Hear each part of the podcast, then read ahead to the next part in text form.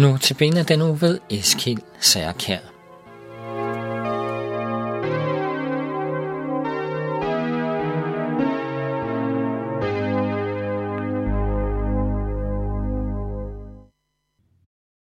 Goddag. Jeg er Eskild Særkær og er diakon. I denne uges notabene gennemgår jeg nogle vers sammen med jer fra brevet, brevet til Romerne kapitel 1. I går så vi på baggrunden for brevet og det første vers i kapitel 1, hvor han med ordene Jesu Kristi tjener og apostel beviner sit tilhørsforhold og sin autoritet. Lad os nu se på kapitlets næste vers. Det, og det er altså evangeliet, der henvises til, det som Gud forud har lovet ved sine profeter i de hellige skrifter. Det første apostlen siger om evangeliet om Jesus er, at Gud har forudsagt, eller og forjættet, kan man også sige, forudsagt det i Gamle Testamente, som i Nyt Testamente flere gange kaldes de hellige skrifter. Gud har altså talt om dette frelsesbudskab længe før han sendte Jesus til jorden for at gå i døden for os. Gud har forudsagt det gennem sine profeter, og derfor vidner Jesus såvel som de nytestamentlige forfatter om, at alt det, der er sket, også sker i forbindelse med Jesu komme og gerning, for eksempel hans lidelse, død og opstandelse, er bevinet igen og igen i det gamle testamente. I Lukas kapitel 24 siger Jesus endda, at alle skrifter i det gamle testamente vidner om ham. Skriften er altså et guddommeligt værk. Alle skrifter i det gamle og det nye testamente er derfor pålidelige og troværdige, fordi Gud står bag hver eneste af dem. Lad os nu se på det næste vers, der præciserer, at alle disse hellige skrifter dybest set altid handler om, og så citerer jeg evangeliet om hans søn, Jesus Kristus, vor Herre, som menneske komme af Davids slægt. I det nye testamente henvises der direkte til evangeliet over 100 gange, og 23 gange i det gamle testamente, men hvor, hvor man dog har valgt at oversætte det med glædesbudet. Et eksempel derfra finder vi Esajas 52, som, op, som giver optakten til Jesu lidelseshistorie i kapitel 53. Der står der, Hvor livlig er på bjergene glædesbudets fodtrin, han som udråber fred, bringer gode tider, udråber frelse, som siger til Sion, din Gud har vist, han er konge. Jo, evangeliet om Jesus er i sandhed et glædesbud, for det er jo evangeliet om den frelse, som man, giver, som man giver til enhver, som tager imod den. Det er det, Paulus også henviser til i det næste vers. Evangeliet om hans søn, Jesus Kristus vor Herre, som menneske kommet af Davids slægt.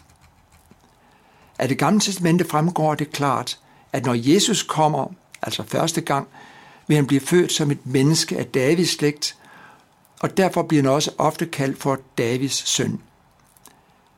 Dengang Bibelen kun bestod af det gamle testamente, kunne jøderne læse gentagende løfter fra Gud om, at den lovede Kristus, og det er på hebraisk det Messias, ville komme af Davids slægt og kaldes hans søn, og han skal frelse sit folk, altså Guds folk, fra det sønder.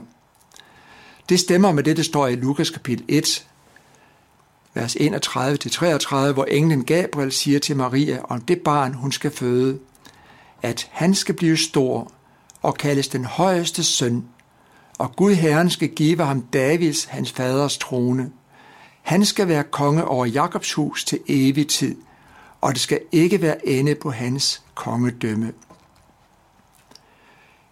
Jøderne var ikke i tvivl om, at disse ord henviser til og betyder, at Gud dermed ville besøge sit folk for at opfylde de løfter om Messias, han er givet til David – men for at gøre det, måtte Jesus blive født som en menneske som os, som dig og mig. Men samtidig står der også i verset, at han skal kaldes den højeste søn, det vil sige Guds søn. Det er også det, Paulus fremhæver i det næste vers, hvor han skriver, at Jesus, og så citerer jeg igen vers 4, i kraft af helligheds ånd er stadfæstet som Guds søn med magt og vælde, da han opstod fra de døde. Han var allerede Guds søn. Det var, derfor var det, at englen sagde, at han skal kaldes den højeste søn. Og derfor var det, at da Jesus senere blev døbt, lod Gud sin røst høre fra himlen i det, han sagde. Denne er min søn, den elskede. I ham har jeg velbehag. Der var mange, som anfægtede, at Jesus er Guds søn, og det er der desværre også mange, der gør i dag. Da de dengang krævede tegn og bevis på, at Jesus er den, han er, henviste han til profeten Jonas og sagde, en ond og utro slægt kræver tegn, men der skal intet tegn gives end profeten Jonas tegn. Til ligesom Jonas var tre dage og tre nætter i havdyrets bu, således skal menneskesønnen være tre dage og tre nætter i jordens skød. Dette var og er beviset. Hans død og opstandelse er beviset på, at det Jesus sagde og siger, ikke bare er en løs påstand, og det er til, til lige med bevidnet ved Helligånden, både i Bibelen og i de troendes hjerter.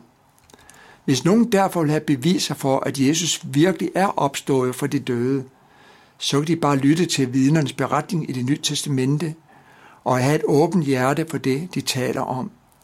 Disse vidner, og der er mange, også af øjenvidner, var ikke i tvivl.